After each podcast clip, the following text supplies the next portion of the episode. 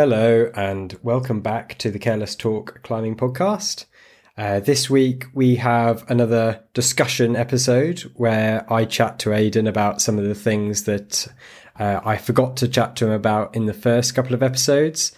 Um, I also put a question out to my Instagram followers about if there was anything that I uh, missed that people wanted to hear, and I got some good stuff back on that, so I asked some of those questions. Um We mostly talk about uh, diet for the first uh, sort of half hour or so, um, because Aidan has quite an interesting diet, which is uh, sort of nearly vegan, um, not quite, uh, but is sort of surprisingly low protein for someone who is so obviously muscular. Um, so he talks a little bit about that for the first half. Uh, then we go into the uh, uh, infamous Uh, issue of Johnny Gaskins uh, for about half an hour after that.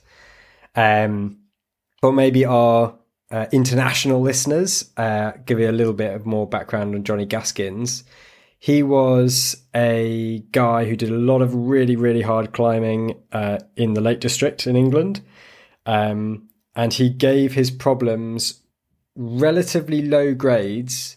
Um, they've not seen any repeats, and many people have questioned uh, whether they are just totally implausible, and so therefore whether he actually did them. Um, so that's led to a huge amount of controversy. There've obviously, in climbing, there have been a few people who've been kind of outed as, uh, you know, having embellished their ascents, but Johnny Gaskins is someone who kind of splits people down the middle. Um, some people really quite passionately uh, believe in him uh, and uh, would almost say they witnessed it. Uh, and others uh, really, really passionately disbelieve it. Um, so we talk a little bit about that because uh, Johnny Gaskins just happened. He put up quite a lot of his problems around about where Aidan lives. So he, uh, I was just curious to get Aidan's perspective, and and so was quite a lot of the people who sent in messages. Um, might be slightly boring for our internationals because if you've never heard of Johnny Gaskins, then yeah, it doesn't have that much uh, that much uh, interest, does it? But after that, uh, we talk about some other stuff, uh, a few sort of quickfire questions and things that people sent in. Um, we talk a little bit about sort of the weight problem in climbing, and then we don't really have uh, that much knowledge to draw upon when we're talking about that. And then we have even less knowledge to draw upon when we start uh, pondering if there is any uh, active doping in climbing. Um, so yeah, anybody who knows anything about that, do get in touch, because it, as it turned out, Aidan and I tried to talk about it, but we knew the square root of absolutely fuck all about it. So, um, yeah, limited value on that bit, but it is quite funny. All right. Cheers. Thanks for listening, guys. Yeah. A bit of bird, bird song won't go. A, li- a little bit of Aidan's quiet, uh, dulcet tones and some bird song is some A S M R. People go to sleep to this podcast, mate. Oh, we better not send them just sleep hopefully too not while quickly. Driving, yeah. And hopefully not due to uninteresting discussions. No, true. Well, okay, so I asked my Instagram followers um, if they had any questions for you. And so I've basically crowdsourced some extra questions as well as some extra ones that I've thought of. Ah. Um So the big one that most people asked about, uh, and I'll read out, I'll read out one from, from Omar, uh, who his question was, uh, have you got any details on your diet uh, and how do you uh, get adequate protein for such shredded buns? Buns? Yeah, buns, yeah. Buns, wow, okay. Um, any details on my diet?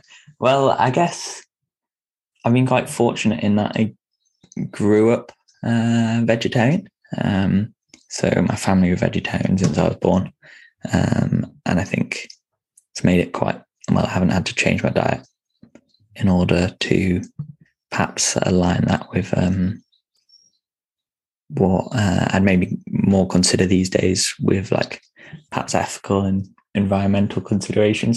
So that's always been quite. I've always felt quite fortunate for that. Um, so.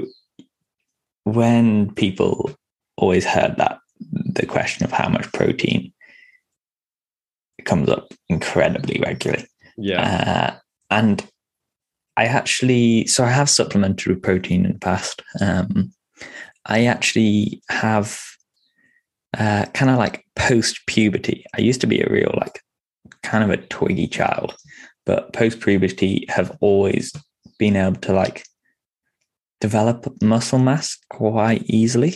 Um, so I actually find if I do supplement, I mean, obviously the training stimulus makes a big difference in that case, but usually the way in which I climb and my style in which I do exercises is quite slow, um, and usually quite a lot of time and attention. I'd find that if I was supplementing also with protein, I'd have a tendency to put on a lot of muscle mass. Um, it would be like supplementing with a lot of protein. So generally, I don't do that so much these days, um, and just try and make sure that the foods I eat kind of like, I do kind of believe that eating foods containing protein is always going to be like a little bit better for you than uh, than just taking the shakes sort of thing. Yeah, yeah, living out of a packet kind of thing. Okay, but um, how, let's let's get some details, mate. How how are you doing it? What what's the protein sources that you you reckon you eat the most? Oh, okay. Um, so I'm I'm not the I'm kind of like quite I am more wary in my own time of like uh, getting dairy products, and so but I do eat eggs. Um, So I will eat eggs on occasion, but I actually don't eat that many. Hmm, what is my source of protein? How are you doing um, this? I, I do eat, I do eat legumes uh, of various sorts. Right, um, beans, uh, beans, yeah, pulses. Um, uh, but again, they're not like crazily high in protein. I would say definitely like my protein intake is probably quite low compared to Uh, what you'd classically expect from an athlete, but uh, I like kind of I will get it through like um f- like various forms of soya, tofu, um kind of those kind of those kind of things. I do sometimes eat various meat substitutes, mainly because I quite like them. Um, yeah, what. I guess. Which meat substitutes do you go for? Um, like specific. Uh, usually, it'd probably generally be like soya-based ones. Um, Is I don't that really like, have... like corn? Or... No, corn's like a fungus, isn't it? Oh, yeah, that's like a mycoprotein. I don't really usually have that that much, actually. Um, no, but I kind of have had it in the past. Yeah, no, I'm like, I definitely am not. I used to be way more on it with like kind of getting a lot of protein. And I do like supplement with, I still supplement with glycine, um, which is like an amino acid uh, useful in um, basically development of collagen. Now, anyone with a nutritional background is going to, I'm going to have a lot of flawed facts here, but um, but yeah, essentially something that you don't get that much in a vegetarian diet, uh, and it's like a it's essentially like, apart from taking collagen, it's almost like the next best thing, but collagen is often from bovine, so I generally avoid that. Um, so like I do supplement with that, and that's good for like that's helpful for like um, various like white tissue health. Um, Uh, well, collagen's the most um, abundant protein in our body, so it's kind of good to try and keep those topped up. Um, so I do supplement with that um, occasionally, with especially on trips. I will supplement with protein powder generally, because usually there are a lot more tiring days, and often I don't want to carry a load of stuff around to the crag. Um, yeah, ease, ease of use. Yeah, yeah, yeah. But yeah, no, I'm not like, I'm not like, a, I'm not actually that specific about my diet these days. Um, Yeah, well, yeah. I mean, I guess that kind of leads on to one of my other questions. Um, but to quickly summarize that, it sounds like, correct me if I'm wrong, you eat healthily, um, you eat healthily and you supplement a couple of things, but mostly it's just a, you don't focus on it too much. It's just a kind of healthy vegetarian, almost vegan diet. Yeah, yeah. I've been quite fortunate, and definitely that like my preference is I enjoy a lot of like uh, vegetables and like kind of fresh things like salads and things. I often find myself, they're the things that I would choose, which is yeah. quite fortunate. But you also bake cakes. I have, yes. Um, I've actually done far less of it in recent years, but oh. every now and again I still do. Um, yeah, I definitely went through a phase a few years ago in my gap year when I was climbing and not doing all that much else. I was baking all the time, which was quite fun and uh, made me popular in within my social circles. Yeah, exactly. Yeah, you're always bringing cakes and breads and things. yeah yeah yeah no more more baked breads these days than uh, than um cakes. Okay, so uh, this kind of leads on to another kind of discussion point as much of a question really, um but I feel like listening to what you know what you eat, your diet, I don't think that would work for lots of people. um So I guess that that leads on to the question of how much of climbing, be it diet, training, strength, or everything, do you think is genetic? Mm. So I think there's definitely a genetic element. And you can definitely, I think there's definitely a genetic element in how like fast people respond to stimulus. Yeah. Um, And I think that plays a big role in your development.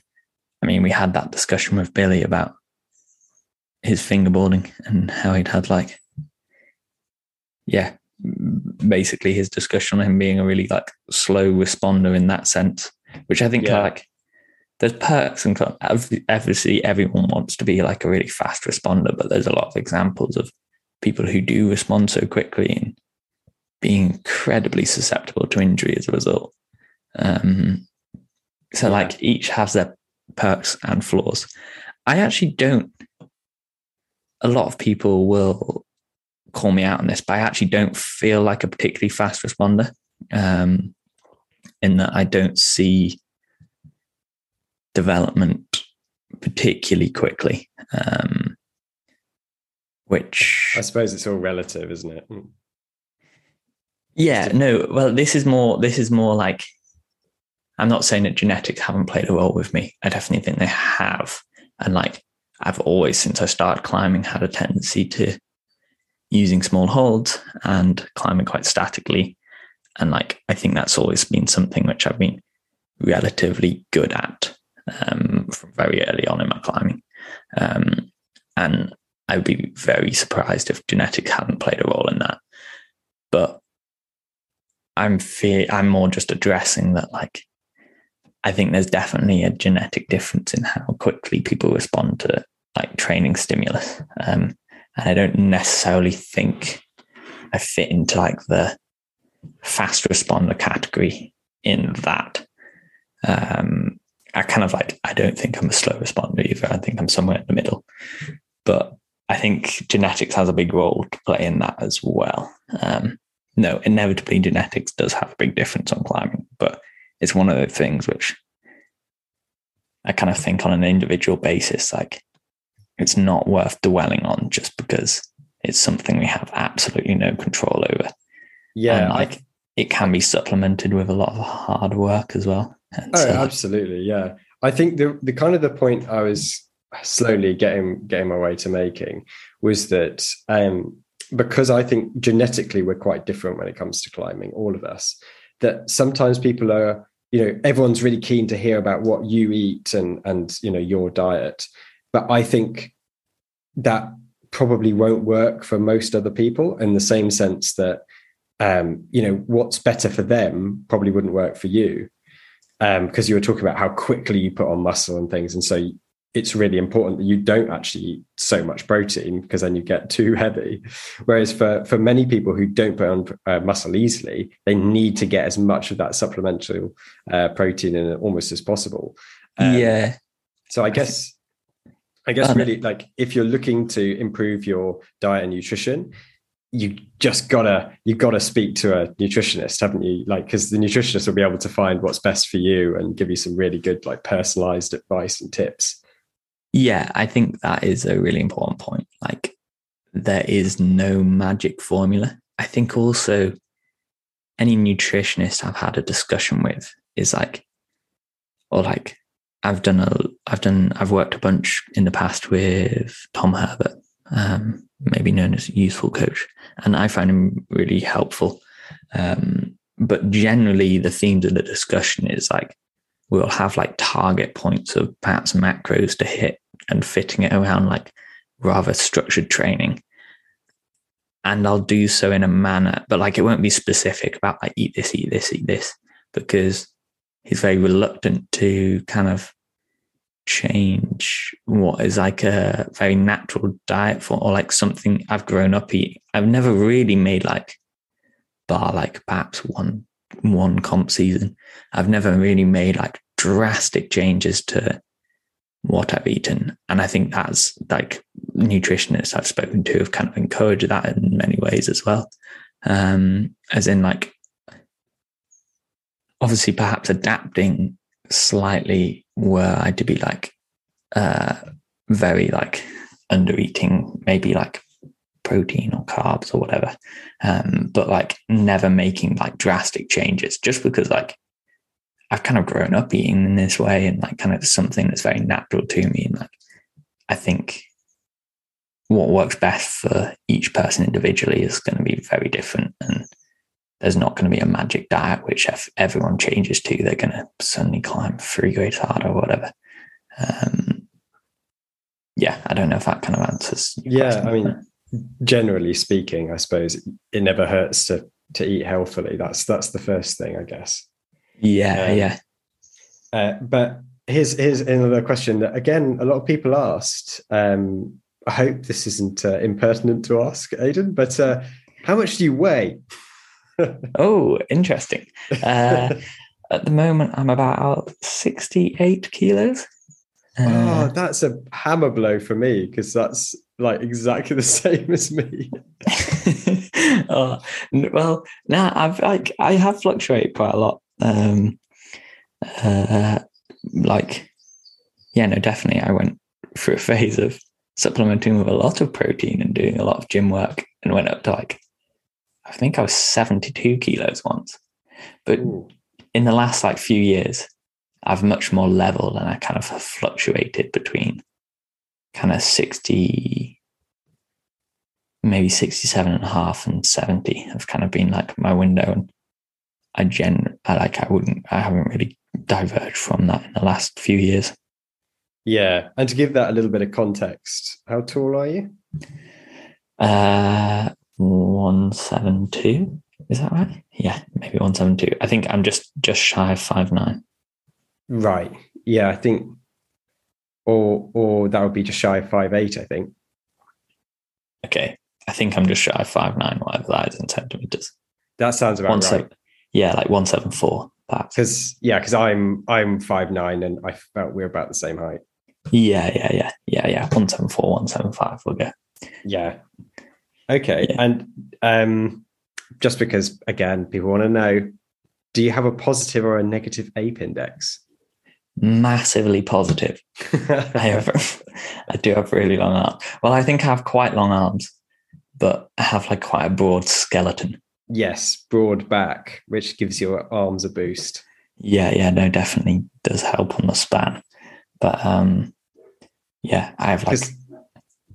Very... Theoretically, that's like the best thing, isn't it, to have? Because you, you, in theory, you'd want a really broad back and relatively short arms to give yourself short levers, but also big reach. Yeah, no, that is ideal. I mean, I definitely do have quite long arms as well. Yeah, as in like I'm trying to remember quite how long it is, but I do have something ridiculous, like plus eighteen centimeters or something. Oh, wow. It's quite a lot. Sheesh, yeah, that is a lot. Yeah, yeah. Um, okay. Uh, have you kind of felt like there's, do you have kind of a, a fighting weight identified? Um, yeah, generally, I generally, okay, so this is like kind of a thing which is sensitive, but like I find weight loss an incredibly helpful tool. Um, well, tool, maybe that's the wrong way of describing it, but I do find it incredibly useful, um, especially for the styles of climbs I do well on. Um, obviously, like a couple of kilos for massive muscle groups, like your chest or your glutes, is pretty insignificant. But for small muscle groups, like the ones which control your fingers, a few kilos makes quite a big difference. Um, yes. And anyone, anyone would notice that when doing like a one-arm hang near their limit, the difference between like two and a half kilos is the difference between something being absolutely desperate and being quite relaxed. Yeah. Um, I mean, obviously it doesn't translate exact so exactly, but it's always going to be, make quite a big difference. And I'm definitely aware, like generally of like s- specialists on small halt. I'm just trying to think on like a more global scale of people who are really good on small halts. And uh, generally I do fit in like the category of like, well, specialist on small halts, but I think I'm probably like a good five kilos heavier than anyone I can think of, like on that scale. So I do generally think it's inevitable that losing some weight is going to be quite helpful for me, but never so drastically that I'm like, I can't train or like I can't actually develop. Like I've usually in more previous years maintained reservations in how extreme that is. Okay. Would you like look to maybe lose a kilogram or two before before a trip, or is this kind of like? Yeah, it'll be usually a bit slower in the run up to a trip. I might be like, if I'm sitting at like seventy kilos, I might be like, right, well, I will. I'm usually, and generally in times like that, I am quite um, considered about it. I'll have a discussion with Tom and we'll kind of create a strategy um, in like the final like six weeks before a trip or so. And we'll be like quite systematic about it. And I think that's the way it can work really well, when you're very rational about what it is that you want to, like wh- where it is that you want to be and like really how you're going to get there. I think in the past when I've had like, when I've like struggled a bit with like weight loss or found it quite like um, disturbing in a more like just general day-to-day life sense, is definitely when I've like kind of relied more on my intuition about like how heavy I should be and like maybe just like purely thinking like lighter is better kind of thing, or um or like kind of on a day-by-day basis being like, oh well, I shouldn't be eating this because I want to get as light as quick as I can kind of thing. I think that is very counterproductive, though, with like a kind of like a perhaps like a weight set or like kind of uh, a strategy, which like if you can look out over a larger scale and be like, right, this looks reasonable. This isn't like, this isn't going to break me. I'm not eating like eight hundred calories a day and training four hours, like, which would inevitably like, if you were to look at over a long spell, rationally, you might be like, wow, well, that's going to be um, very unhealthy for me. But like if you can like create a plan which kind of you can look at and be like, well, this is like, this makes sense, it can be much safer in that way. I mean, it's obviously hard to do, like to be so constructive in your thinking about it, but um I've definitely found it useful, um and this feels like a formula which I can do, and it doesn't feel unhealthy, and it also doesn't feel austere. Okay, so I think this, you alluded to it already, but I think this is time for the uh, disclaimer, because obviously we both know that climbing has an incredibly troubled relationship with weight and food. Um, and so I think the kind of salient point I'm getting from a lot of that is that you do lose some weight before trips and climbs and things, but you are seeking professional help to do that. Yeah. Uh, and to do that safely. Uh, and so if you are looking to lose a bit of weight uh, for climbing, again, please do chat to a nutritionist and do it healthily and sensibly. I also think there's value in chatting to someone professionally in that way, in that often when you speak to someone in an outside perspective, it's not just like all in your own head. Lots of the time, weight loss won't be a solution, like won't be the greatest solution. Like, yeah, kind of generally in a time of losing weight, it's incredibly different to, it's incredibly difficult to get stronger, and like kind of, it's much harder to anyway, like you, it's at opportunity cost of like actually training. So lots of the time when you're thinking, oh, well, I'm going to lose a load of weight in this spell, you're losing out on getting on time where you could be getting stronger as well.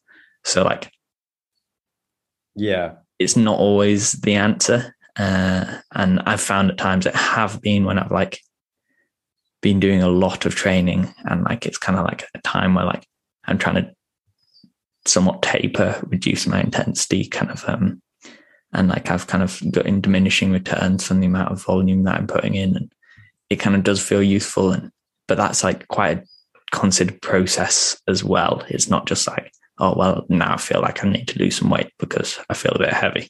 It's like actually quite well thought through. So yeah, I think professional um, professional advice is useful, but just an outside perspective. Uh, I think definitely yeah. Mind is not necessarily inherently rational when it comes to um, kind of self-image and kind of, uh, yeah, it's a shame that, but a reality that body dysmorphia is a real common phenomena in, um, well, just in anyone. Um, yes, particularly in climbing, yeah. Yeah, definitely in climbing.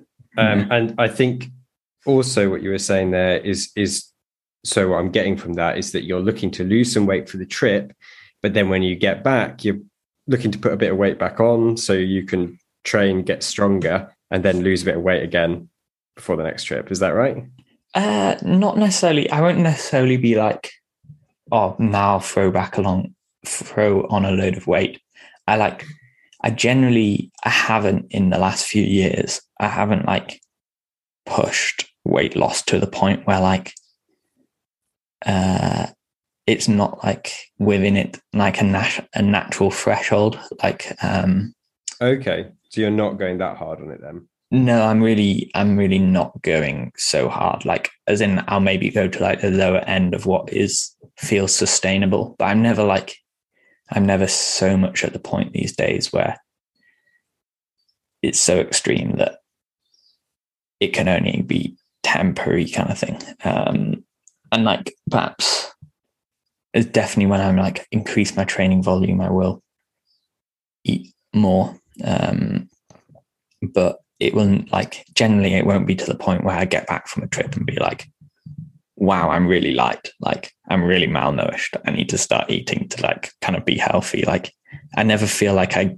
have in pre- like the previous few years gotten to the point where it's like, wow, that like this is unhealthy for sake of performance.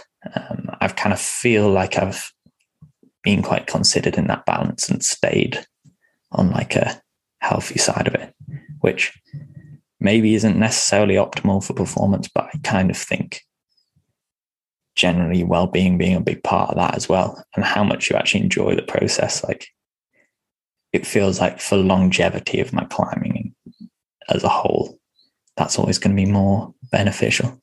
Okay.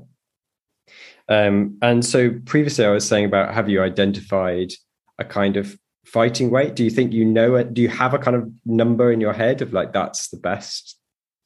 Yeah, I think probably around like, I mean, in the last few years, definitely that I've been climbing best around like sixty probably around sixty-eight, yeah, uh, sixty-seven, sixty-eight kind of thing.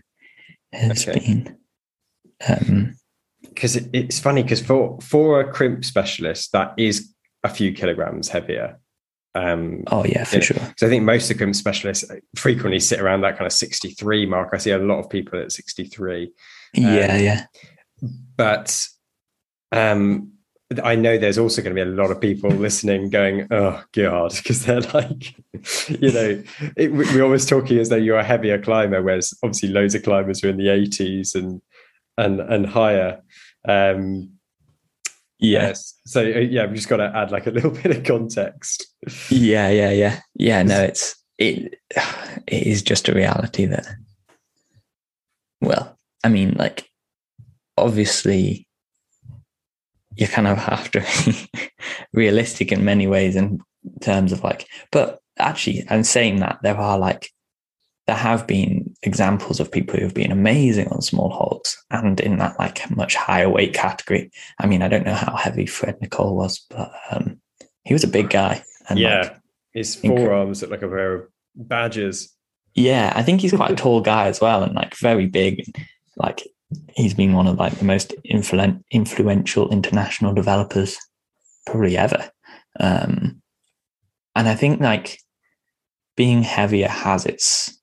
I'd say being heavier being the way I am, but like comparably to other people who are really good on small holds these days, having like the extra few kilos on them. I think like there is obviously like limitations to that, but having like a bunch of like muscle to back up your fingers, like your fingers do play a role in that. That is your contact point with the rock, but like everything else is like pretty crucial in like connecting your body to your feet. Like kind of, I generally think with a bit of more bulk, I can like kind of usually um uh kind of move a bit slower between the holds, and like I have like a bit more reserve in the rest of my body to like move it in a more efficient way around a small hold than perhaps I would were I to be like five kilos lighter. I actually think that'd be incredibly detr- detrimental for me. But yeah, there's like perks to having the weight as well. Um, yeah. Yeah, definitely. Um, did you ever have a time when you think you uh, just tried a bit too hard to lose a bit too much weight? Yeah, I definitely did. Um, back in twenty eighteen, um, I was like really... Um, focused on the competition season, um, the World Cup tour. And there was definitely a phase in that where I think I obsessed about it quite a lot. Um, well, yeah, and took it very seriously. And uh, yeah, I like definitely think I took that too far. In that, like, when I look back on it, I'm just trying to remember what the underlying feeling was. I know I was I was really hungry all the time. Um, mm-hmm. And uh, I also remember distinctly feeling like I couldn't climb for that long, um, just because of like energy levels. But it was actually before I'd ever like really struggled with injuries. Um, but I don't know if it was related in any way. It was actually the following months after that season when I'd started um I'd started like I definitely like much more relaxed, like the season had finished, I'd started university, and um it was actually after that when I started picking up my first injuries. And it was either, I don't know if that was related in any way, or perhaps like weight on, or probably probably um alcohol's consumption didn't play a great role in that either. But um, uh, yeah, I think uh, I think I don't know if that was a coincidence, but um, after that was definitely the start of the time when I like started struggling more with injury. But yeah, definitely during the season in twenty eighteen, I took it very seriously, and I remember it. I remember it playing on my mind quite a lot, um, and. Definitely remember at the time not actually even feeling like I was light. Um, I know I was at the time, and I know like, um, uh, but I just, I definitely took matters into my own hand on a daily basis in terms of like uh, what I should eat and when I should eat, like how much. And I just remember that feeling, like retrospectively looking back on it, feeling somewhat counterproductive. Yeah. I think that's that's always what I pick up from people when we're talking about weight. It's just when it, you know, climbing is a really complicated sport. And if it ever gets to the point that you find yourself obsessing about one thing, be it losing weight or, you know, stronger fingers or stronger arms, you're probably being a bit reductive. You're probably condensing climbing down too far. Um, and all these things have their part. But I think if you find yourself obsessing about weight loss, you've probably got an issue. Yeah, no, definitely. I think it's kind of like a thing where like, I think you can almost treat it as, and obviously it's far more complex psychologically, but you can almost treat it like, you know how you get a phenomenon in training where like you might start doing something and notice big improvements from it initially, but you start doing the same thing for five years and inevitably there's going to be diminishing returns from that stimulus. Um, yeah.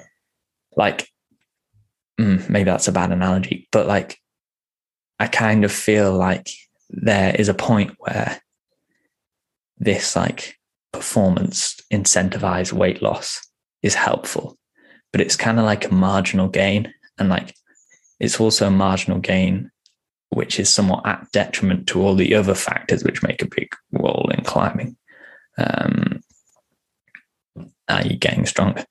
But um, I almost think climbing's not at a point yet. Like, site there was like a big push for that like concept of mar- marginal gains in cycling, and those tiny little fractions of percentages which actually made the difference. But I don't think climbing's there yet, and I don't know if it ever will be, just because of how like how complex it is of like a move. Well, I say a movement. Like how complex a movement is, how skill based it is. There is no repetition. Like, and yeah. I don't think marginal gains plays quite the same role when I feel like generally for anyone, there are amazing climbers in the world. Like Janja, say, utterly dominant in competitions like last year or however. Um, but like she has like, I have no doubt she has a long way to go at many in many aspects of her climbing. Like, I think the tiny marginal gains are like kind of almost negligible compared to the, the massive improvements that we can make. And like, I think being really anal about like nutrition for like long spells of time is almost like that. Like, uh, when you're like outside of your natural threshold of your weight and really fighting to stay light, not only will it make very small differences to your climbing, but like it's at such a cost to all the other aspects where you could be making massive improvements. Um, and I mean, that is obviously describing it from an incredibly rational point of view, which I kind of totally understand is never so easy. And like, I kind of feel like I've always thought quite rationally, but I definitely had struggles with it, and like kind of had times where like um yeah I definitely like don't think I've ever always felt so rational about it, but from a logical perspective that makes sense to me, um and I do stand by that. Yeah, I, I think that's great. I think, you know, we can only talk about what works for us in a sense, can't we, and, and try and extrapolate a little bit from that. But um yeah, I'm sure we'll talk about the weight thing from time to time on the podcast, because because climbing has a serious uh, issue with uh, the weight problem, and I think it'll be ongoing for for a long time because it's a strength to weight ratio sport, so I don't think we'll ever say goodbye to that completely. But but let's move on from it for now uh, for a moment, because you mentioned um, cycling there, and that made me think um, about something that I wasn't actually planning to ask you, but do you think there is doping in climbing? Ooh. Um, I don't know. I like, I'd like to think not, but I don't know if that's incredibly naive of me. Like, perhaps not that I have ever been aware of, anyway. Um, because it is a funny thing, isn't it? Because like in, in the comp climbers get tested, and I have no idea how you know how good the testing is, but I think it's WADA approved or whatever. So, so you'd hope that that was that was pretty good, and anyone who took part in the Olympics would have got very good testing. Yeah. Um, but if you were a rock climber, you're never going to get, no one tests you. You could take whatever you want. And lots of the time, these are totally legal as well, aren't they? Um, now, yeah, I don't know. I mean, like, it is quite an interesting idea. I kind of, um, I know, okay, it becomes complex when, like, in many ways, you can't really cheat, because it's not really in any ways anything to cheat at. Like, when you're climbing outside, I guess a time when it could be like a bit of an ethical dilemma is when you could be doping and as a result climbing things which someone who isn't doping wouldn't be. And like, perhaps you develop sponsors when they don't or whatever. And like, it's a manner in which you've like kind of fast tracked that hard work. But I actually don't even know the, I don't really know the intricacies of doping to know how much difference it would make. And kind of like, you hear rumors, don't you? Of like, oh, like maybe they dip drugs, maybe, yeah, I don't know. I've heard like rumors, but I'm skeptical of rumors within the climbing world. Um, and I, yeah, I honestly, I don't know much. I don't know enough about doping to know how much of a difference it would make. And I don't know of anyone, outdoor climbers, who have tried it. I would actually love to speak to someone. If anyone listens to this, if anyone has at any point doped as an outdoor rock climber, I would True. love, I would love to hear about it, because I think it'd be really fascinating. Um, because I think most of us, we're not sure if it would help or not, because wouldn't you put on loads of weight? Wouldn't you put on loads of muscle and then be too heavy? And I know that there's a rumor that that steroids would damage your, like, it reduces like tendon strength, which would be a nightmare. Oh, I didn't actually know that. Um, that's that's what I heard. But um, you get you get steroid cortisol. Wait, is it cortisol injections? The steroid injections which you get for. Oh, that's oh, inflammation. No, that's, yeah, that, that's something else. Yeah, that's something else altogether. That's that's um, anti-inflammatory, isn't it? Yeah. Although there is some anecdotal evidence that that might actually lead to, you know, they, they could, you could be more likely to get a rupture, but I don't know if that's because your pain's gone away and then you're overloading or, or whatever, but, but that's, that's something else. Um, but yeah, I, I guess while that's a really interesting discussion topic, the doping and climbing thing, sadly, neither of us have any knowledge to discuss it, but yeah, well, um, yeah, maybe if there's any open dopers out there, we can get them on the podcast. And... yeah, it'd be fascinating, wouldn't it? It really would be really interesting, but okay. I feel like if it works, which is a big if, but if it does work, there will be some people doing it, because we've known climbers to do all kinds of things, you know, flat out lying about their ascents, um, chipping holds on pre-existing problems. Uh, you know, climbers, climbers have gone to the ends of the earth um, for rock climbing. So I feel like if it works, there will be some people doing it. Yeah.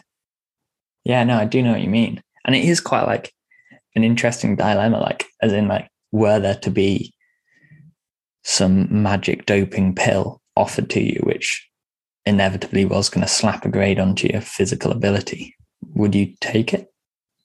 It's not illegal. Oh God, if it wasn't illegal. Yeah, probably. Definitely. Because uh, Because anabolic steroids, can I, they're not. Can I take two? they're, they're, they're, they're not illegal for like general public, are they? It's, no, they are. Um, they are. They are illegal. All all steroids? Are you sure? Anabolic steroids, yeah, yeah. I'm pretty pretty certain. Yeah, I think they're uh, okay, like yeah, a class B drug or something, I think. Oh, uh, no. Yeah, no. I clearly don't know anything about this. But I knew that there are things which are legal but banned in sports, aren't there? Yes. Yeah, even things like you've got to be careful about how many protein bars you eat, apparently, because apparently they've got something in which, if you eat a lot of, could could make you fail a drugs test. Um, mm. But yeah, I guess that's the question again, though, because, okay, Aidan, I've got a pill for you then. You eat this pill. I'm not going to give it to anybody else, but if you eat this pill, you'll gain a grade immediately. Do you take it? Um, hmm.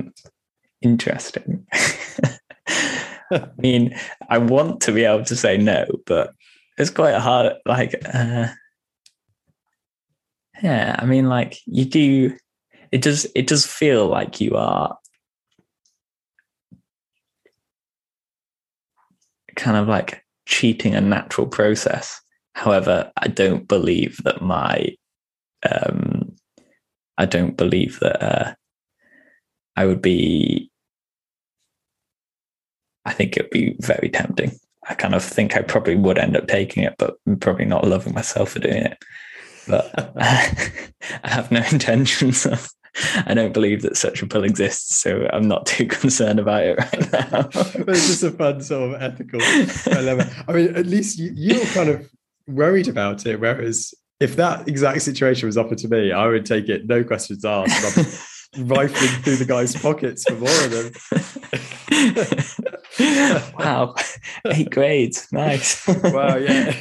I've ruined climbing for myself by just being able to effortlessly do all of the boulders. Yeah, well, um, hopefully we can have, I don't know, maybe um, we get a doping guest on. And uh... I would love that. I would love the oh. doping guest that was... Oh, we... either successful or, you know, heroically unsuccessful. You know, if you thought it'd be a good idea, you injected some some steroidicals uh, and then you got immediately injured. That would be a great story. Yeah, so there'll be some serious. There'll be some serious rumours if we uh, uh, if we um, interview such a guest and then both start climbing nine Bs and whatnot. Yeah, that's great. I have a podcast where we declare that it absolutely does not work. And then mysteriously. There's, n- there's no cheating the natural process. Training's gone really well the last week. I improved by six grades. Yeah, yeah, that would be great. Um, but... I did previously mention there that, some, you know, talking about people who've gone to the ends of the earth uh, for climbing and potentially gone full blown to lie about their ascents leads us perfectly on to one of the other two uh. questions, which I'm sure you'll be prepared for as a lakes-based climber. Because what are your views on mm. Gaskins? Gaskins. Okay. Okay. Um, and specifically, do people, do people want, shall I give some context to who this person is? Yes, yes, definitely do give some context. Um, so I actually, well, I've never met John Gaskins, but he has played a large role in the development of many of the hardest climbs in kind of all over the U K, mostly based in, around South Lakes. Um, the South Lake District, but he's done things in North Wales, kind of all around the U K, really. Um, kind of, uh, yeah, lots of stuff on in the Peak District as well. But um, he has like somewhat developed like an aura of mystique about him, in that his some of his feats are somewhat uh, unbelievable. However, from, okay, so I'm trying to explain this sensitively, um, or unbiasedly. Um, he's like, he was kind of like known by many as like an incredible climber, and clearly was physically able to do a lot of these incredible things, but he himself has never like kind of, um, I haven't, I've never actually heard much from him. I've only heard things through rumors from other people, or like just like folklore almost. Um, but what this has ended up getting us to the situation in is when certain pieces of rock, which I truly believe are unclimbable, have been uh, have been explained to have been climbed by him. Um, and like, I think it is okay. So, in complete transparency, lots of things which are documented as his climbs, or like certain climbs which like have been benchmarks, um, and perhaps have slightly swayed the grading system in uh, certain parts of the U K. Um, I do believe that some of those haven't been done. However, I don't necessarily think that that means he is a liar. And that sounds very abrasive, but I'm very sensitive about rumors within the climbing world, because I really understand the tendency for things to be exaggerated, or like kind of things which have happened. It doesn't like take much to be misinterpreted. So like, um, in many ways, like I would want to give someone the benefit of the doubt. And I do believe he was an incredible climber and did a lot of incredible things, and like did develop a lot of amazing climbs. I almost believe that some of the feats which he himself has not admitted to have been like kind of like exaggerated by word of mouth. And like maybe someone's like, oh, I think I saw him do that. And then like some people are like, oh, well, this person told me he definitely did that. And so then it gets to the point where they're like, right, well, we're going to write this in a logbook and it's called Shadowplay or whatever. Um, and I think that that process has, perhaps in some point in that process, that has perhaps betrayed his credibility, which would be a shame, because I do believe he did do some amazing things and did like definitely contribute things to climbing. But I don't know if I necessarily, I think it's a complex tale in that I don't think everything you read is correct, but I don't think that is a reflection of what he himself claimed. And I don't know if you realize, you very, you very rarely hear actually things from him. Um, and kind of rightfully so, like uh, not rightfully so, kind of understandably so, in that, like, I don't know, if I, if I'd had such controversy about my name, I probably would like be a bit done with that community. Um, which is like sad that perhaps that has uh, dissuaded someone who obviously quite influential in the sport um, from being like involvement with it in the future. Um, and like, I honestly, well, I've never met him. I've never seen him climb. Like, it's very hard for me to understand kind of what he was capable of and like what was possible. And I do want to give an individual the benefit of the doubt. I like, I think there's very few inherently bad people out there. And I have no doubt that, well, that, that's wrong. I have no doubt that um, uh, he's like kind of been, uh, I kind of feel like there may have been like, he may have been, yeah, I don't really know how to describe it other than that, like, I think he's kind of almost like his reputation has fallen victim to potential uh, distortion of fact via climbing gossip, which I think is quite a common phenomenon. Um, yeah, so certainly possible. Um, I'm like being sensitive around it because I don't want to be like, well, this person is clearly disingenuous, um, because I really don't know. But I, from like a personal perspective, have looked at some of these things, and like, I don't believe that they, well, especially in the condition that they, they're in, I don't believe that they have been climbed. Um, but that's I, not Yeah. Okay. I just absolutely love uh, the Gaskins mythos. Uh, and it is a mythos uh, at this stage, because he has this ecclesiastical aura around him where he is almost like this deity figure that people either passionately believe in or or passionately disbelieve in. Um, and, and he's kind of, and the way he he came and he did these miraculous ascents, he came and he performed these miracles, and then he just disappeared and never to return. Uh, or perhaps at some point there'll be the second coming of Gaskins.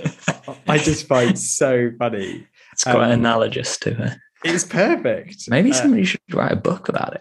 Yeah, I could see him on the cover. Um, and and I guess it's unprovable, because you can never prove that something didn't happen. That's so really, historically, anything remotely scientific, if you if you know you've got any kind of head screwed onto your shoulders, the burden of proof is to prove that it did happen, not that it didn't. So it's it's is always the the if he if he wanted to prove that he did it, he would have to come up with some kind of footage. And there are these these stories of like photographers that would go up to these problems with him that he had supposedly done, and then they really struggled to get pictures of him because he couldn't hold the positions and do the moves of boulders that he'd supposedly done.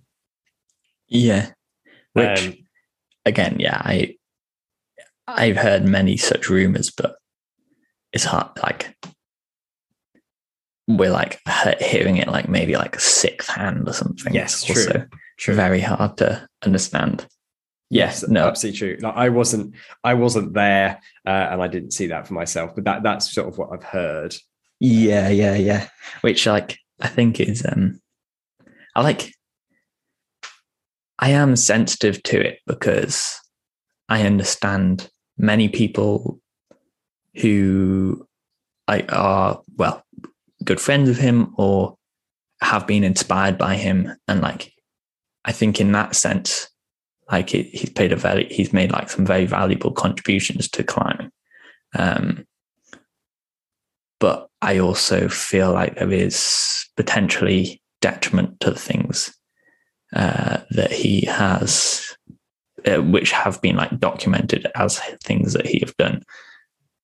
It has like a very big difference on like kind of the system of grading. And I know it's something that has um, influenced Dan Varian's um, ideas on grading, which you might think is insignificant, but actually uh, on the down low has been one of like the most influential developers in the north of England in previous years, and especially in Northumberland, a lot in the lakes. And to have like have like a um, have like a uh, kind of swayed grading metric actually uh, of, of one person in this case has almost like uh, influenced the grading of like hundreds of boulders um, that he's since developed. Um, Which is that's a real shame, because even if even if we work under the assumption that that John actually did do these boulders that he's saying he did, if the grade is just completely wrong, you know, then then they should be disregarded. Like, yeah, if, because you know, you know, say, what's what's an example of one of the most unlikely Gaskins ascents? Probably Shadowplay in and, Kentmere. Yes, and that's is that the vague sequence of layaways. Um, the vague sequence. Of layaways. Yeah, it's basically. Um, I'm just trying to describe it. It's a very like, it's probably like sixty degree. Oh, well, there's a famous boulder, which many people have tried, called Tourniquet, which is actually a series of non-vague layaways, very yes. good layaways. Um, actually, on any other climb, those holds would be jugs if it wasn't for the fact that there was no feet below you. So yeah. essentially, you end up climbing the climb upside down, because even though you're on really big feet, uh, big holds, there are no footholds beneath you, um, which you can stand on. And Shadowplay climbs those non-existent footholds, um, supposedly, which uh, was graded eight C, is without a doubt the hardest work to have been done. Is at least two grades harder than Burden of Dreams. Yeah, something something in the far, far distance. And so I guess it, it almost becomes immaterial if he did it or not at that point. Because, I mean, even if he did do it, you just have to accept that he was the best climber that's ever lived. Um, but his grade scale was skewed, so we have to discount it.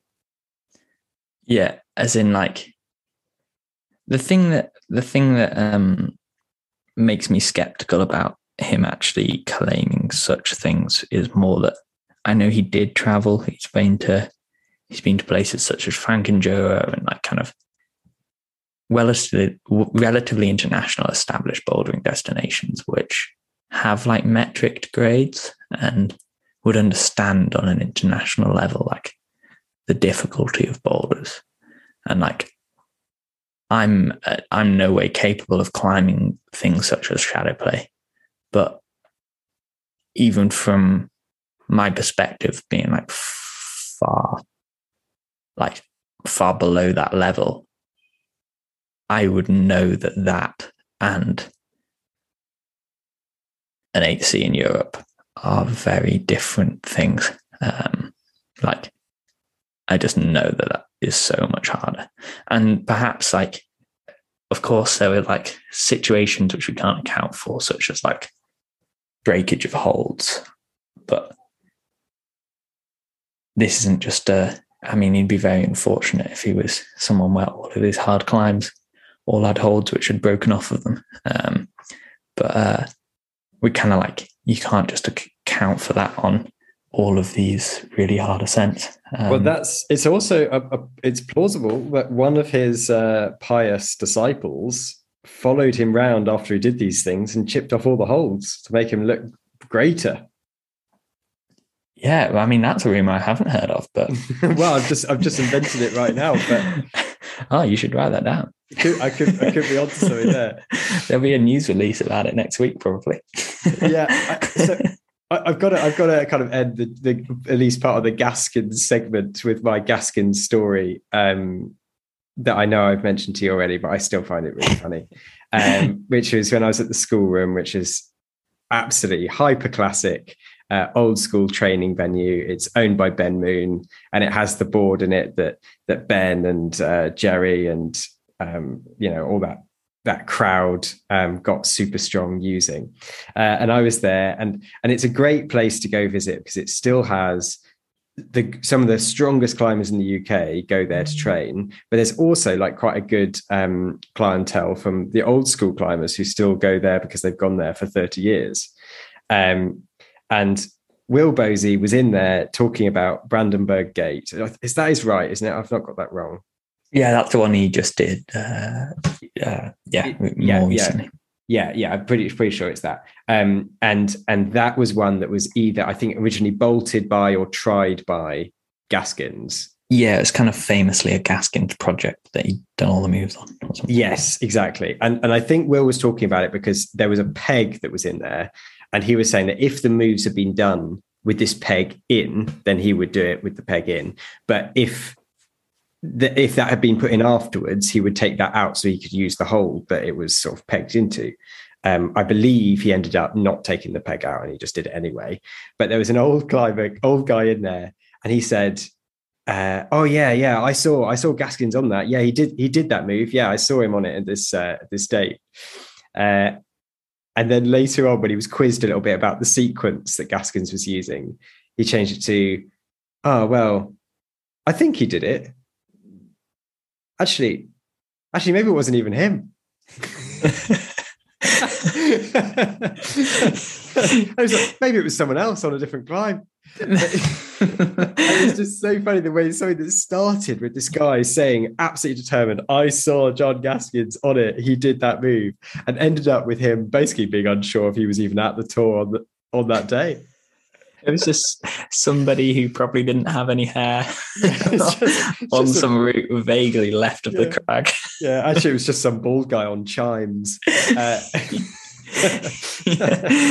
yeah. But, but and I just I love I love the Gaskin stuff because of these like these people that believe so desperately without proof, and I see that so it, the way it mirrors religion, I just find so funny. Um, that's actually that's actually a very good st- story, which is trying to like I think an overview of my point here, which I went via a long, very long-winded way, is that like I think there's danger in rumor, which is often said with so much conviction, like yes. in that situation, in that like there is a very, and I almost think that this is probably what have happened, but as again, like it's hard for me to know. Uh, but I think the likelihood is that John did a lot of really hard climbs and was an amazing climber and did do a lot of impressive things. But I feel like kind of almost like he never really spoke much about them, and as a result his like feats were spread via word of mouth rumor and kind of almost developed like this awe of mystique. And I think a series of offhand kind of like ideas like the ones you heard in the schoolroom kind of like said with so much conviction have kind of almost created an image of this mythical climber who was utterly the best climber that's ever lived. And he's done all these incredible feats, which these days are now being questioned. And like that, like kind of like image of a climber, I don't believe. I like yeah. lots of the feats that that like kind of mythical John Gaskins did, I don't believe have been done.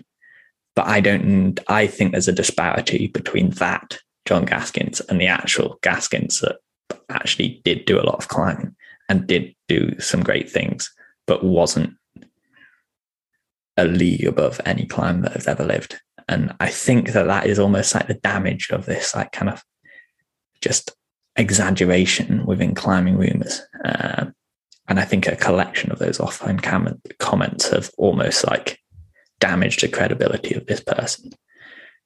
And so I don't, I'm not going to call out this person as a liar because I don't think it was actually them.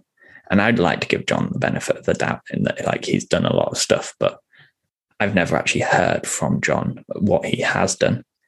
The only thing is, is I think he did, the reason why this was quite well known at the time is because I think he, this was the era of magazines. And I think obviously a lot of these things were publicized as he had done them in magazines, so he did, I think he was saying that he had done them. Yeah, that is true. I um yeah so no, I think I, I think if you if you if you kind of if you think there's there is at least a climb that he said he did that he didn't do, then at very least we have to we have to think that it's likely that he probably embellished his achievements. Yeah, there's also been a lot of like, it's been very vague in that, like the descriptions of the thing. I know there's been a lot of confusion in like where lines go or what things do. And I think I'm correct in saying that he, it was never very clear right upon what he'd actually done.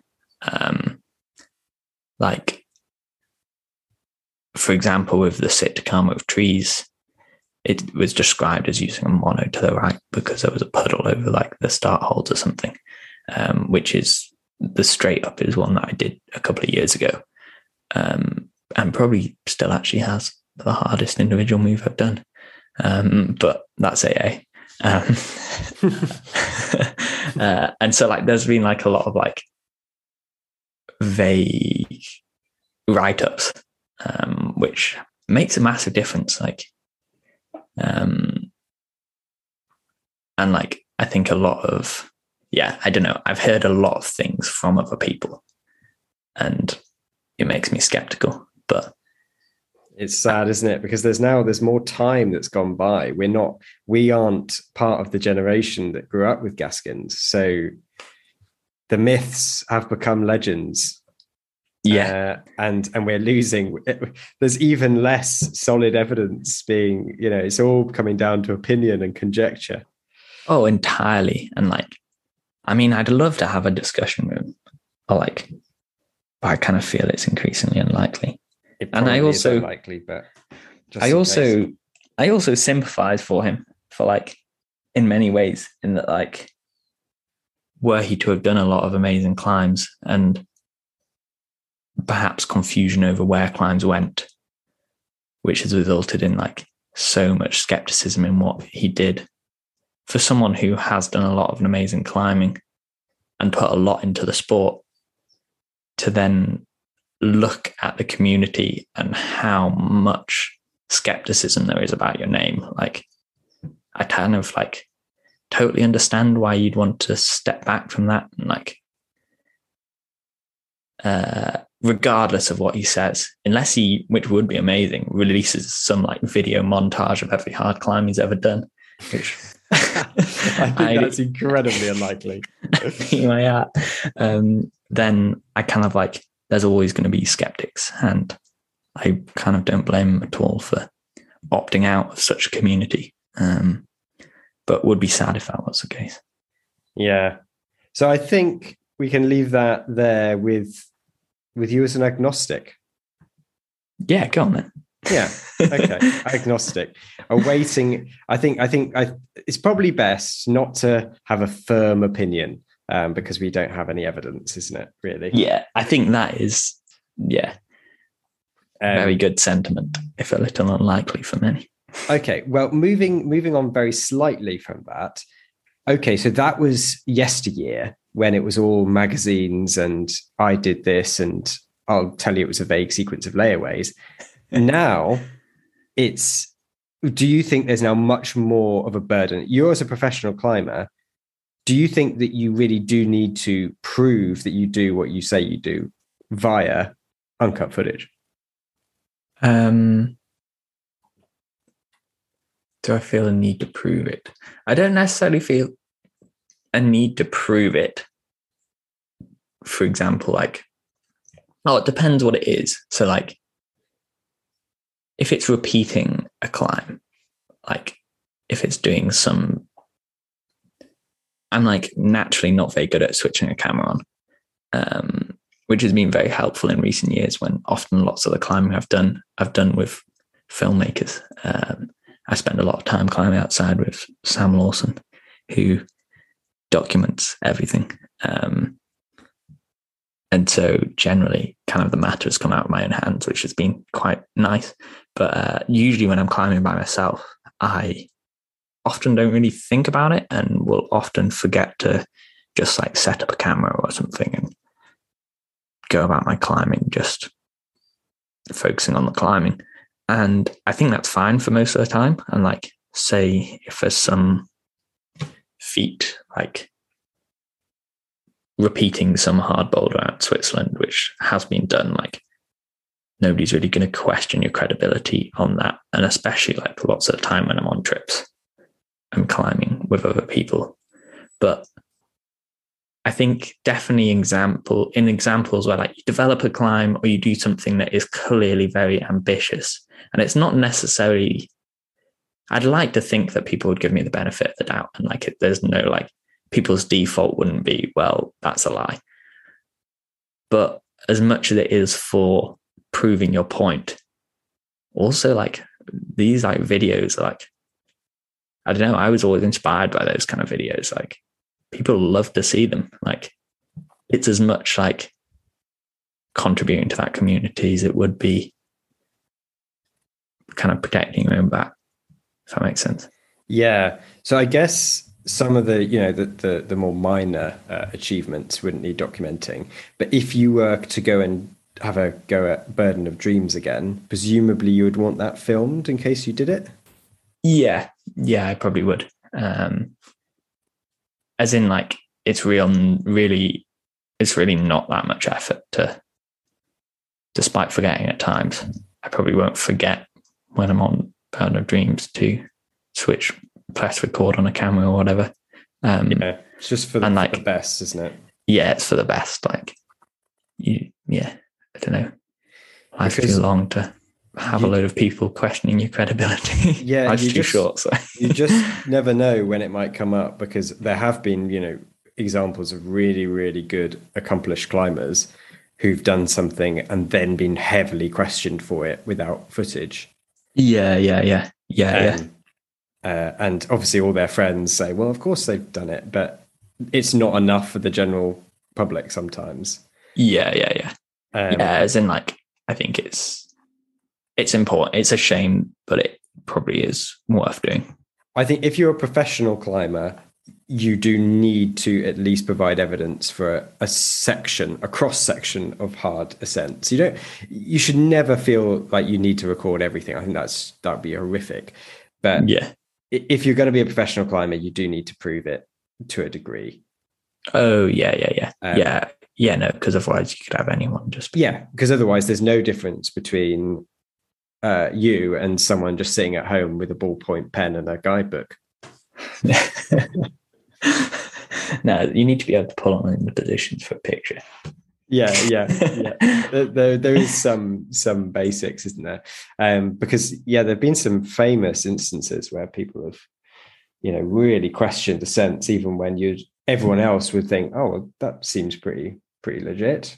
Yeah, yeah, yeah. Uh, and so I think it's yeah, it's sensible uh, to keep up with uh, pressing record from time to time.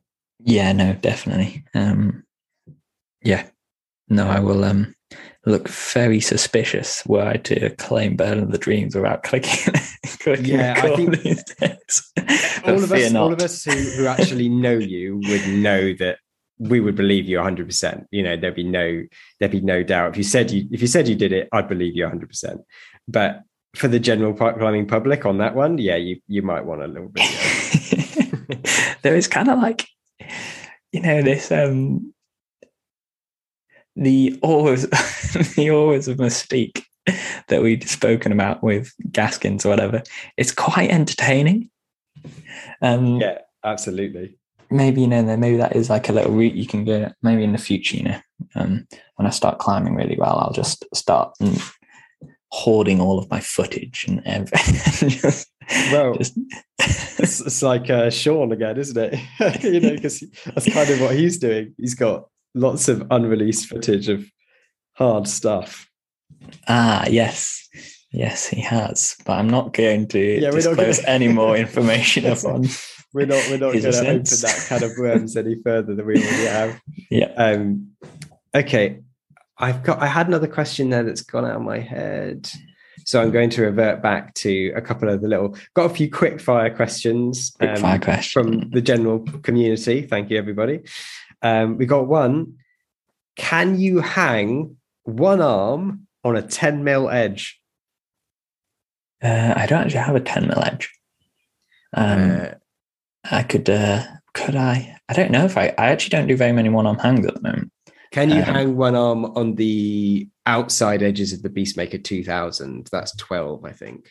Uh, I, uh, actually, when I'm going well, I can. Um, I find it a lot easier locked off than straight armed, but I've always found straight armed quite weird.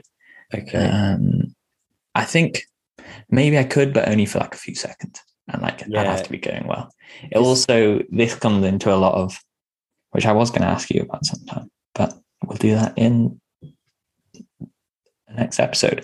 Um, but that half crimp strength, which you always hang, one arm hangs generally. I've never seen yeah. someone do a one arm hang, not in a half crimp, with my kind of almost distinguishing feature of a half crimp is whether you have a flexed pinky finger, um and nearly everyone has a straight pinky, and including myself when I do one arm hangs. And yeah, I basically never climb with a straight pinky. It's very rare, or like when I'm generally climbing at a limit, I'll usually be more engaged, active on the holds, and as a result I actually think when I spend a lot of time climbing outside or on my board, I actually don't replicate that half crimp position much at all.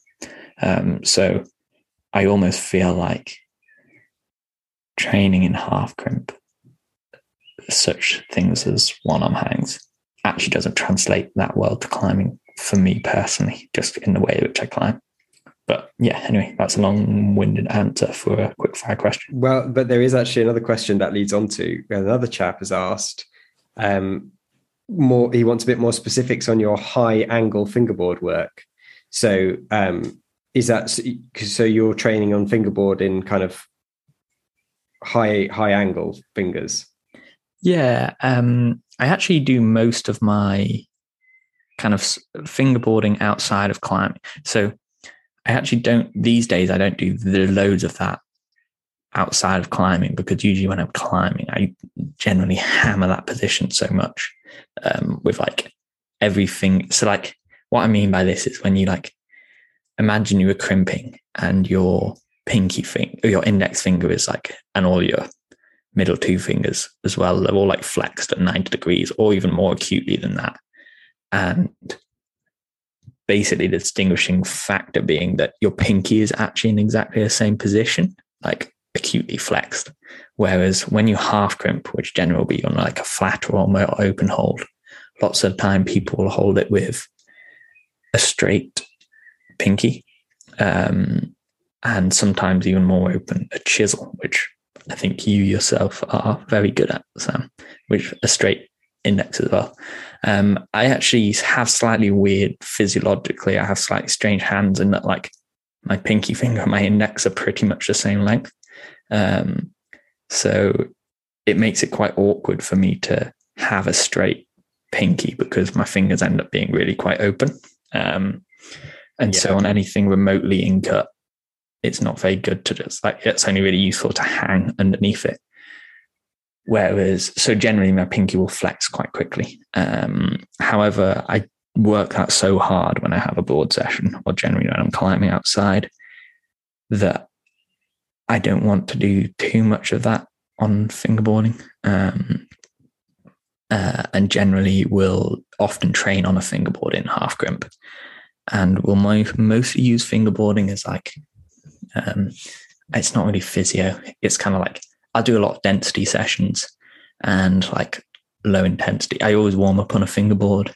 Um, and just for a um, little bit of context, people at home, what's a density session? Uh, like long duration hangs. So it might be like forty-five, thirty to forty-five second hangs. Um, and we'll generally be like doing enough sets to accumulate three minutes of hang time. So it's quite like, it's like much longer hangs and uh, usually quite good for like tendon adaptation. So I kind of use it more as like a little preventative to finger tweaks. And I've always felt quite useful when I have had finger tweaks because you are almost doing it at a lower intensity than you would say like a maximal session. Um, but you like uh, do for a long duration. So you try really hard, but the actual like intensity on your the likes of your pulleys is slightly lower, um but yeah, I do quite a lot of those. um, and, and what um what size um rungs or holds do you normally use for your fingerboard? Um so actually on my generally if I am uh I'll probably use like yeah outside edges of the Beastmaker.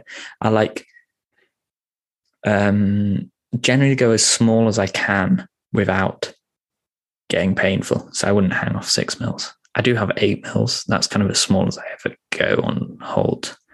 Um, but generally when I use the eight mils, I will be in that like uh, full flexion position. Um, and any smaller would be like pretty painful and kind of, I don't want to fingerboard and lose skin. Um, I kind of fingerboard when I have less skin, but um generally my probably edge of choice is those outside edges on the Beastmaker two thousand or the one thousand as well. I do quite like um yeah basically anything that's small enough that, so that it doesn't like snag your pinky skin in like um a weird way which kind of like pulls at it. Yes, but you actually put a lot of weight through it, which I also doesn't feel applies that well to climbing. Yeah, so I, guess, I can't use the Beastmaker two thousand middle edge for that reason, because it just absolutely like catches the skin on my pinky fingers. Which is, if you do a lot of it, obviously terrible for your skin, but also how many times do you hold a hold like that? I don't really know. Um, yeah. So often times when I have used that edge is I actually just put my pinky slightly far, further out. So I just had like the full pad on it, and then it works quite well. However, that's not very good for party tricks because you can obviously hang loads less weight like that. Um, yeah, exactly. Yeah. And the amount of people I see that can hang like twenty-five, thirty kilos off like that edge with a pinky just slammed into the corner of the hold. Yeah, you like, can. It's obviously an amazing feat. And like, I definitely couldn't do that. But um, it feels incredibly specific to climbing in that, like, you basically need like a flat slot which you can f- throw your fingers to the side on. Yeah, um, I so did my, that like, one myself. Yeah, you're really good at that kind I did, of those I edges. The, uh, I did something close to thirty kilograms years ago on that edge, but but it was just, as you say, I was literally just, I didn't really realise at the time, but I was completely chiseling my little finger into that like bit at the edge to the point that it was just like passively almost like finger locked. Yeah. So it's completely cheating, but at the time I thought it was a real real big deal. I mean, it's very impressive, uh, and like is it? I'm not sure. Well, it's impressive for me in that I know like I'm I just wouldn't be able to do that, but I don't know how much that would have helped you on the rocks. No, it didn't at all. Spoiler. Um, yeah, I don't know. If those if if those cracks on new baseline were a bit bigger, you could like probably wedge your fingers in quite well, and, and then you could probably do a few one armers on it. But I feel like that's going to be one of the running jokes of the podcast is we're going to have to reference me failing to do new baseline every single episode. Oh no! Right. Um, but uh, yeah, so in short, I would choose a smaller edge where you don't snag a pinky skin, and generally. Often you might need like weight assistance or like it looks a lot less impressive, but kind of uh, that doesn't really matter. Like you kind of are doing it because you want to climb well. Um, exactly. Not yeah. a party trick. Dif- yeah. And differentiating those two is a really good idea. Uh, yeah, okay. yeah. We're slightly running out of time, but I've still got a couple more quick fire questions for you. Um, Did uh, someone out in Finland wants to know if you tried the Sisu project?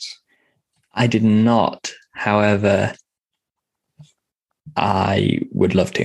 Um, I kind of, uh, I got the, it's quite hard to find stuff in Finland. And I got the pin for it right at the very end of my trip and then never found time to head over there. Um, but for those of you who don't know, just type in the Sisu project. Uh, S I S U. S I S U project. Nalle Hukkataival wrote a blog post on it uh, describing this project. And there's a few pictures. And it is utterly beautiful. Um, it's probably one of the most amazing bits of rock I've ever seen. Um, well, I haven't seen it. But um, via, via photo, one of the most amazing bits of rock. So... is definitely one thing that I'd like to try. I have very few expectations of this one. I think Nalle described it as about sixteen moves and he's done about four of them or something. Um, so it's a futuristic one, really. A futuristic one. And currently what is probably the hardest boulder in the world currently done. Um, Burden of Dreams is... also a local climb to Nalle. So I think had he felt like this one was plausible, he'd have probably invested quite a lot of time into it as well. So I think it is quite conceptual from okay. what I've heard. But so if you do would, that one, set up a camera. Yeah, there'll be a camera. There's actually also, for those more committed to it, uh, I knew I'd seen it somewhere on Nikki Cherrier's Instagram page because um, he was in Finland a similar time to when I was on there. He actually have put up a picture of it which shows it in a bit more detail. Um, so you can have a dig around and look for the Sisu project. Mm, okay. Um, what else do we have from the listeners? Okay, we have one from Orin, uh, which is regardless of grade, what climb was the hardest for you, I think, at the time that you've ever done and pushed you the most? So you might have been, that was only like a seven B when you recently started climbing, you know, what at the time? What time? What like climb did I try hardest on? Yeah. Or like was hardest for me to do? Yeah. Um, I actually think, so there were, there's a climb I did earlier on this year. I'm trying to think if that was. Hmm, trying. It's quite hard to retrospectively know how hard you tried. I often, there is a feeling of like, you obviously try hard, but like when you do a climb, like near your limit, everything goes quite well. Um, there was a climb I did on the Bowderstone just earlier on this year, uh, in February or so, where the style of the climb was not one of those magical moments where everything feels effortless. Um, and you basically get a tiny incut crimp, put a foot in your face. And I kind of, I had a bit of an oversight in the method in which I did it, actually. Um, Will just did it a few weeks ago, um, and climbed it way better. Um, I basically have a tendency when I get a shoulder and a high foot, I'll like kind of really draw my chest into the wall and like kind of, um, kind of suck my chest inwards. And that's somewhere where I'm quite strong. Whereas like with an extended arm and like kind of your arm going cross body, uh, I'm generally quite weak.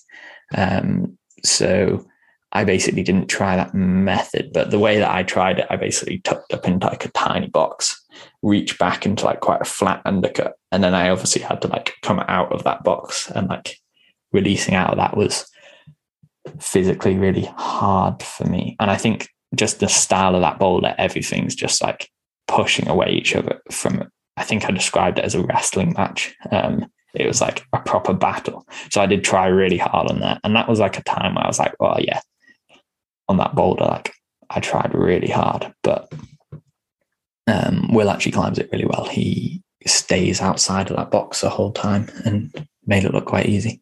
Um, so I probably have something to learn. I got a bit narrow-minded in that sense, but that was one of the hard boulders I've done where I was like, looking back on it, I was like, oh yeah, like it wasn't pretty and it didn't feel easy when I did it. But uh, so that would probably be one which comes to mind. Lots of the time, like I obviously struggle on like, I've definitely always struggled more on like kind of boulders, which more heavily rely on like the likes of compression or um, slapping to hold a bit off balance. But in actually doing those climbs, often they don't feel that bad, um, which is why like usually for a climb for the grade, I'd find it much harder to do. But in times when I do it, it doesn't feel too bad. Uh, it's usually just probably a lot. They're usually probably just a lot easier than Uh, from like a grade perspective than climbs, which are just like tensioning on edges. Right. Okay. Um, and uh, one that's not, it's not, I guess, particularly specific uh, for your skill set, but do you, are you looking forward to the new format for the Olympics in Paris more than Tokyo? So I think the difference being that they've separated speed out from lead and bouldering. Uh, yeah, definitely. And probably partly because it'd be really nice to see less competitors injured. And I think probably the amount of volume of like differing training probably took yeah. a toll on many of them. There were a lot of injured people, which was obviously quite sad to see. Um, so hopefully it'll be a little bit less intense now that they're separated. Um, so yeah, no, I think yeah. definitely positive. Okay, I agree with you on that one. And and last one um, was that you've had the replica Burden of Dreams holds for a little while. Have you started having a few sessions on them? So I actually set them up. Well, I actually just finished and setting them up two days ago, um, which has been quite a process. Uh, I actually, this is another one of the, I know you're skeptical about the joys of social media, Sam. And to be honest, I probably am too. Yeah, but this is... Why are you chucking me out to dry? You're the same. Yeah, no, we actually do see to it on this front. But this is one of the many joys of social media. Um, yeah. I wrote a blog post about my trip there, and a lovely person from Germany whose job is to process three D scans, three D images, um, got in touch and was like, oh, I can have a look at the scans that you did.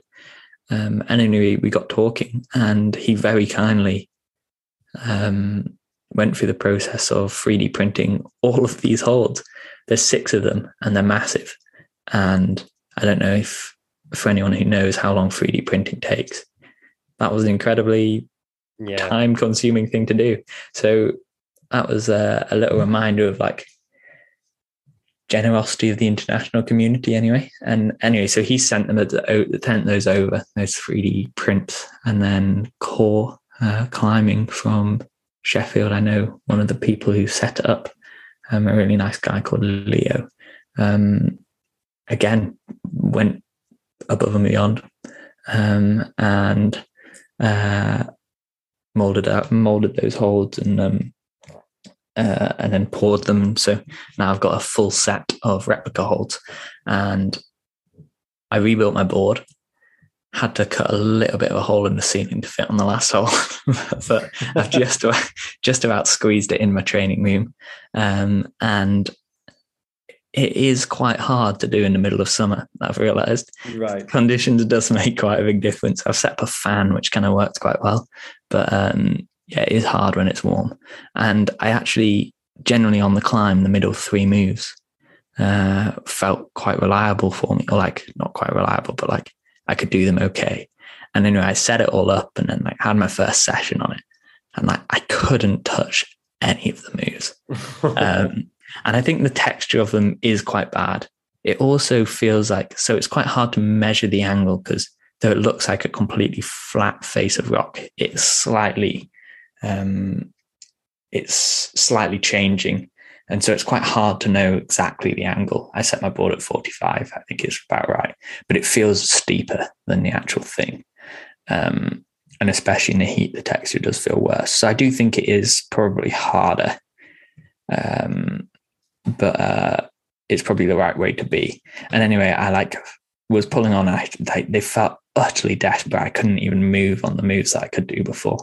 And then I like kind of just was like, oh, I'm just going to check again for this. I went to try it again, and like again I just couldn't move. I measured everything up, and I just misjudged one of the measurements. I've put one of the plates two centimeters to the left, and I shifted it two centimeters to the right, and like did those middle moves straight away, um, which I kind of thought was pretty amazing, and like kind of like really shows the fine margins of like how rare it is to have a climb so hard, uh, and the tiny differences between a climb which is like so hard and yet doable, and being like not utterly impossible, someone would do it, but like so much harder, um, is like the difference of like two centimeters. And like it's quite um, amazing to kind of really notice um, how sensitive those things are.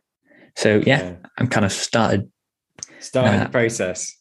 Yeah, I'll start to have some um, have some chucks at it, and uh, no, it's super cool to have. Um, it is really hard to try in summer, but I'll do my best. Awesome. All right. Well, that's, uh, I think we'll yeah, I'll ask you about that from time to time, see how that's going. Um, yeah. Good updates. Uh, that's, that's all we've got for today. So cheers for that, bud. Ah, no, no worries. It's been a very nice chat.